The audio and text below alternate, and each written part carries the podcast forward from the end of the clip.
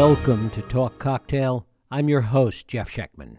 Sometimes teams and athletes don't just define individual games, but define years and even eras that shape our collective memory. Sometimes a sports team encapsulates a particular year, like the nineteen ninety-eight and nineteen twenty-seven Yankees, the ninety-six Chicago Bulls, the nineteen eighty-five Chicago Bears, the nineteen seventy-two Lakers, the nineteen eighty-nine forty-niners, and the nineteen sixty-seven U C L A Bruins. At other times, a team becomes a symbol of not just a year, but an entire era. Take the Celtics from sixty to sixty-six, the Packers from sixty-one to sixty-seven, and the Yankees from nineteen twenty-seven to nineteen thirty-two. And then there are those rare moments when an individual athlete becomes the embodiment of a time period. Steffi Graf in nineteen eighty-eight, Tiger in two thousand, Gretzky in the eighty-one eighty-two season, and Wilt Chamberlain in nineteen sixty-one sixty-two. But it's exceedingly rare to pinpoint a year where an entire league reaches its zenith. For basketball, particularly in the modern N B A era, that defining season might very well have been nineteen eighty-seven to nineteen eighty-eight. It was a year of remarkable on-court battles and equally captivating off-court drama. It featured the likes of Magic Johnson, Larry Bird, Isaiah Thomas, and Michael Jordan. It was the story of four historic teams, their legendary players, and one unforgettable season. To bring this incredible story to life, I'm joined by Rich Cohen. Rich is the author of several New York Times bestsellers, including Tough Jews, Monsters, and the Chicago Cubs' Story of a Curse. He's a columnist for the Wall Street Journal, co-creator of the H B O series Vinyl, and a contributing editor at Vanity Fair and Rolling Stone. It is my pleasure to welcome Rich Cohen back to this program to talk about his newest work, When the Game Was War, the N B A's Greatest Season. Rich Cohen, welcome back to the program. Uh, thanks so much uh, for having me. Nice to talk to you again. Well, it is great to have you here. Talk a little bit about how you decided that an entire season could could define a, an entire league. Well, when I started looking back at the N B A of my childhood, which was this era, the eighties and the nineties, I thought it was a golden age of the N B A, similar to like the early sixties maybe in Major League Baseball. Or, and it was a, and when I found this year, it was like the perfect point in the balance, because there were four historic dynasties uh, existing and fighting at the same time, which I don't think you've ever had that many. They're historically great teams. So you had the Celtics who of Larry Bird and Robert Parrish and Kevin McHale, and they were older. They were getting old. They were past their prime, but they were still a great team, and they were still the Boston Celtics. And arguably a couple of years before had been the greatest team of all time. Then you had the Lakers. That was a year of the repeat. That was the Showtime Lakers with Magic and uh, and Kareem Abdul-Jabbar and um, and Byron Scott. And they were a great team. And many people that I talked to said they thought that was the best team of all time. Then the Pistons, who really don't get their due. That was the bad boys of Isaiah Thomas. They were already the best team in the league that year. Even though they didn't win the championship, they were kind of robbed in game six of that, those finals. If they had won that championship, which they would have won three in a row, which would have made them in the conversation of the best teams of all time. And then so a little bit off stage, like still young, still nascent, still becoming, was the Michael Jordan Bulls. It was the first year that Jordan, uh, the Bulls won fifty games since the early seventies. Jordan won his first M V P. And you had as rookies on that team, Horace Grant and Scottie Pippen, and a new player coming off the bench was John Paxson. And the head coach was Doug Collins, but the assistant coach was Phil Jackson. So all the pieces were there. They just weren't center stage. And I thought it was kind of like the context, the crucible out of which the Bulls emerged. And they would, in my opinion, be the greatest team of all, winning six in eight years. The other thing about it that seems unique is that it was a period of time in the modern N B A when they were still focused on teams per se, because as the N B A evolved, it has always seemed that, that unlike football, for example, that the focus of the N B A became on individual players more than teams. Talk about that. Well, some of it has to do with the way the rules were changed. And some of the rules were changed because of the Pistons. Because the Pistons of the I'm talking about figured out they played a very violent game. That's the game was war. That's the Pistons, and they were able to shut down teams that were more offensive minded, more athletically gifted by by having a real strategy and playing a real tough version of basketball that we recognize from the playgrounds of Chicago, which was Isaiah was from. And um, basically, once you got rid of that and you focused the game so much on offense, and then really the math guys figured out how you could use the three-point shot almost exclusively to beat teams that played inside, then suddenly a whole kind of player disappeared from the league. So a player like Rodman is in the Hall of Fame complete just entirely because of his defense and his rebounding. He didn't do anything really offensively. And he was, you know, he was a complete team player. And that kind of player disappeared. And then because of the way the game is now covered and the fact that you have access to it twenty-four hours a day, you can watch it on your phone, and there's a lot of fantasy betting on the game. Uh, it puts such a premium on the highlights that the whole game becomes highlights. And, you know, those games, you had to wait all day to watch them. The teams were still very much regional in that they were associated with their city, and they all played in a style that seemed to represent their city. From, you know, the Showtime Lakers like Hollywood to the really blue-collar, working-class, tough, tough Detroit, that uh, you waited for the game and you watched. And when the big play came, it was cathartic because you felt like you had waited for it. I or- organized this book as just the story of four regular season games plus the playoffs and the finals because I wanted to bring it back to the game and the games that really matter, not the season, not the championship, but there were real rivalries. And every game between the Bulls and the Pistons or the Pistons and the Celtics, who had maybe even just as fierce of a rivalry, was like itself. It's like they say uh, Michigan can win every game of the season and win the Rose Bowl in football, but lose to Ohio State, it's a bad season. Same with the way these teams played each other and felt about each other. Didn't Larry O'Brien have some role in, in shaping the league to focus on individuals as opposed to teams and games? I think that everything is shaped by the coverage. And you have to remember that at this time, Uh, when when uh, Magic and Larry Bird came into the game, they weren't even showing those games live, the mm-hmm. playoffs. You had to wait on a tape delay, and sometimes you couldn't see them at all. The Bulls really weren't on T V. The N B A was a small league. It was like more akin to the N H L. I mean, the N H L now is bigger than the N B A was then, probably. So I think that they followed the interest where, you know, the players went, and the stars realized that to get paid, you had to become an individual player who stood out, who got a lot of highlights. And um, to do that, it just became an individual game and a game of stars. And then I think also, you know, free agency, as far as the teams go, the free agency destroyed the concept of the teams because we watched Jordan arrive in eighty-four and then, you know, stay with that team until ninety-six or ninety-seven. So he stayed there for like thirteen seasons. We watched that team build around him, and you got to watch Jordan play with Scottie Pippen for thirteen years and with Phil Jackson for thirteen years. You just don't see that anymore. And it sort of destroyed the team concept, mostly, worst of all, I think, for fans. You know, now when I go to like a uh, souvenir shop and try to buy a Bulls shirt, they ask me whose jersey I want. I say, give me one with the general manager's name on the back because he's the only one that's going to be here in three years. Perhaps the Warriors might be the exception to that, but I'm not sure of that either. Well, the Warriors, you know, I think the first pro game Larry ever, Larry Bird ever played in was also the game where the first three-point shot was made. And for many years, the three-point shot was used as I think it was meant to be used by the people who uh, put it in the league, which is it was something to be used usually late in the game when you're down by double digits. And it would give you a chance to come back in a very short period of time. We saw great comebacks like that in that era.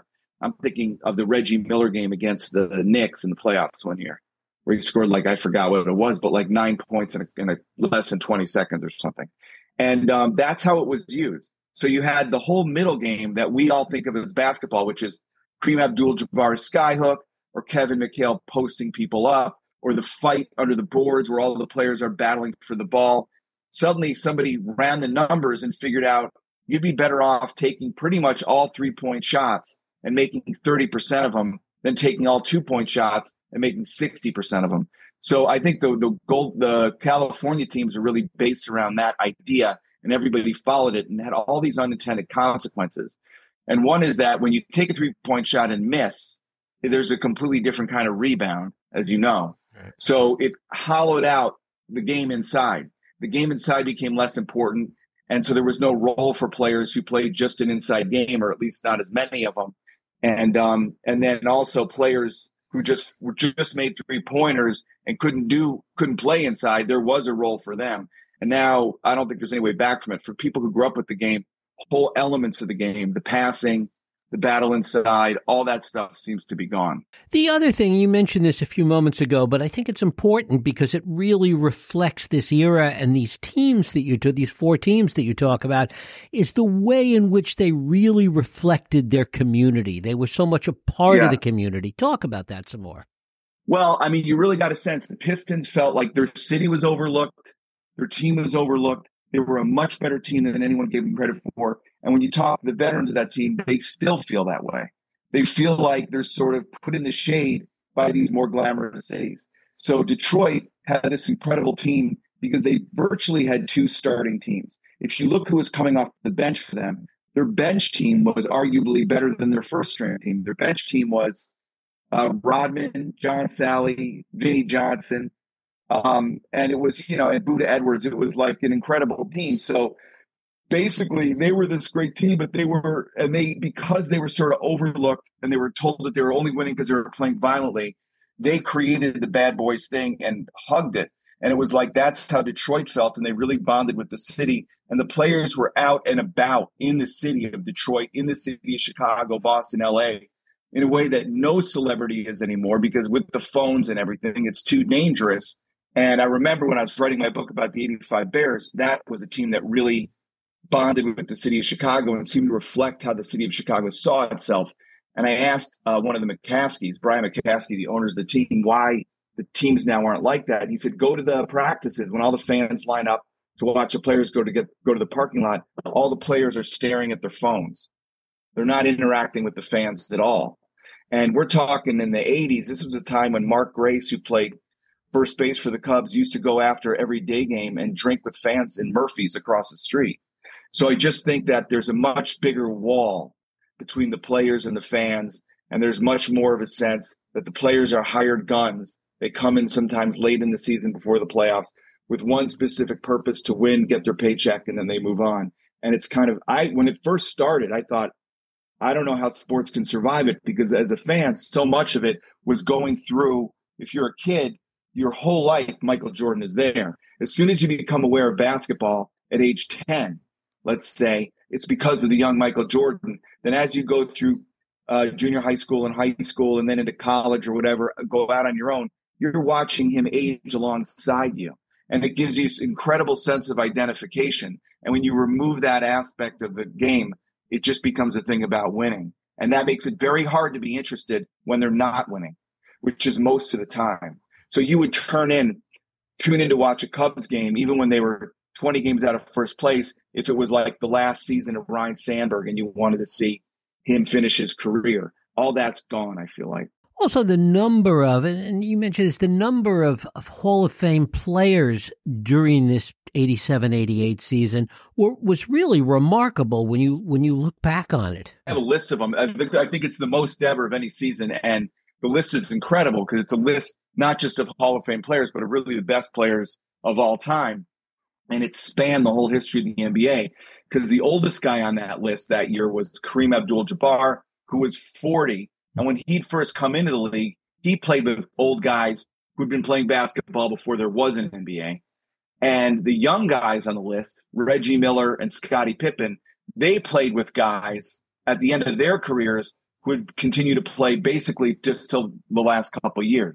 So I think that's almost like the focal point of the history of the N B A. It's like dead center, and you can see both ends of it. And you can see, you know, think of how the game changed from when Kareem came into the league in nineteen seventy-two or whatever it was until when he retired, like in nineteen eighty-nine or eighteen. So the whole, you know, that was the birth of modern basketball, and basketball becoming really, for a time anyway, the most exciting sport in the world. One of the things that, that you mention is that even the eighty-eight draft brought in a lot of young stars that would become big deals in their own right. Yeah, well, the big, the really big thing is what didn't happen, which is, as you know, this is a terrible thing, but Len Bias, and I remember right. I was in, I think I was in college, I, I just remember it happening. Len Bias was drafted before this season by the Boston Celtics. He was taken with their number one pick. Red Auerbach, who ran the Celtics, had been sort of mentoring him and bringing him along since almost he was in junior high school. And he, you know, made sure he got him the draft. And he was, people talk about Len Bias at Maryland. They say he wasn't maybe quite quite as good as Michael Jordan, but he was in that league. He was going to be one of the greatest players in the history of the game, people thought. And his idea is he would come into Boston, and not only would he add longevity by giving them another star player, he would give a breather to Bird, who had a bad back and was getting old, and McHale, who played on a broken foot and was getting old, and allow those guys to extend their careers by letting them sit on the bench. He died of a cocaine overdose the night of the draft, and it blew this hole in the Boston Celtics. It really ended their dynasty. One, because it put a funk over everything. I mean, it's the saddest thing you can imagine. And two, when the when the Celtics went and played like the Pistons, and that second team of the Pistons came into the game, they would run up the score on the bull on the Celtics second stringers. So Bird and McHale would have to come back before they had a chance to properly rest. And I really think it sped along them to the end of their careers. And even like Michael Jordan, when the Bulls played the Pistons, Jordan would often play the whole entire game because you couldn't come out against them. When you talk to some of these guys that are still around about that season, what do they think of it? How do they look back on it? Well, so of course, they all think that this is the best era. This is their era. And that this year is probably the best year. A lot of them agreed with me because all those four teams were really competitive and really good. If you wait a couple years later, the Celtics come apart. You know, the Lakers become a different team. And so it's like that, that's when they're all good. It's like so. But Danny Ainge had the best quote, I thought, this guard for the Celtics who I talked to, who said, here's how you know it was the best era. Think of all the teams who would have won championships at any other time but didn't, because of the great teams in, in both divisions. So he was talking about like the Cleveland Cavaliers, who were supposed to be a great team, the Atlanta Hawks, who had Dominique Wilkins, and they just couldn't get past the Celtics. And then you had a little bit later, you had teams like the Knicks and the Pacers who couldn't get past the Bulls. There were so many uh, great teams, and it was the end, really the last era of the great centers in the N B A, mm. because Kareem was retiring and Jordan was proving would prove you don't need a great center to win in the N B A. And we're still in that era. So when, you were, when they were playing then, think about a guy like Kareem, who was forty, who he had a battle. He had to go into Houston and battle uh, Akeem Olajuwon. And he had to battle um, Ralph Sampson, if you remember him. And there was, you know, Ewing was playing for the Knicks already. And there was just these, you know, and and, and uh, Robert Parrish and the Celtics, and Bill Lambier in Detroit. I mean, there were just great punishing centers all over the N B A. Can you think of another another season, another time when there were as many competitive teams and as many superstars that were really in their prime? No, I really can't. I mean, it's almost like New York baseball in the fifties or whatever, when the Giants, the Dodgers, and the Yankees were all great. You know, because, of course, that was This is like almost like that, because now teams can fly by plane, so they're not so far apart, and they can have these rivalries. And Chicago and Detroit are very close, and Boston isn't that far away. So it's like those three teams to me are like the Giants, uh, the Yankees, and the Dodgers. You know, and then you throw in the Lakers, who really raised basketball to an art. I mean, if you go back and watch Magic Johnson pass, I don't think anybody's come close to him as the way he would pass. People don't remember, but the big problem with him was his teammates would be fooled by his passes. So they wouldn't see him coming. They get hit in the face by the ball. You had to like educate his teammates how to play with him, because it was almost like he was a magician. And that was kind of this thing. Pete Maravich was similar. Pete Maravich ended up on the Celtics at the beginning of Bird's career. He overlapped a little bit, but he was, he blew out his knee, and he was kind of too early. The kind of basketball he played, he was one of the only guys playing it. The other is Doctor J, who's, of course, a great, great star and won, you know, championships and is still a huge star, but he was a little bit too early in that there weren't enough players for him to play with the way he played in his prime. And one of the reasons why these teams were so great, I think, is because they had each other to battle against. I mean, the Pistons were built specifically to beat the Celtics. And had to beat the Celtics to get to the championship. And the Celtics had the biggest, most physical front line in the N B A, a Hall of Fame forward line with Bird, Parrish, and McHale. And the Celtics played that way because they had to beat the seventy-sixers, which had Doctor J, and they had to become big and strong to do that. So to me, this era is a little bit like the Muhammad Ali, George Fra- uh, Joe Frazier, George Foreman era, which is the reason why they became so great. And we remember them is because they weren't the only great team. You know, they had to battle every step of the way. And that year, even in the West, which I'm not talking about as much, to get to the finals, the Lakers, all except their first series, their first playoff series, every playoff round went seven games. So by the time they got to the end, they had played almost like a third, another third of a season. And those games were the most physical, intense games they played all year and physically punishing. So back then, watching the N B A was a little bit like watching the N H L playoffs now, in that it was like a war of attrition. And was who was going to stay healthy enough to get out there. And all these guys were playing hurt. They all played hurt.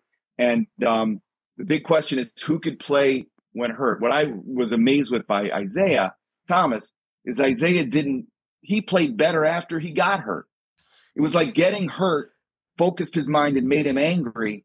And, you know, we had this incredible performance in the game six of the finals that year where he almost broke his ankle and he came back on one leg and scored twenty-five points in the third quarter, still a playoff record, you know, because he was just determined to win before he lost the use of his leg completely.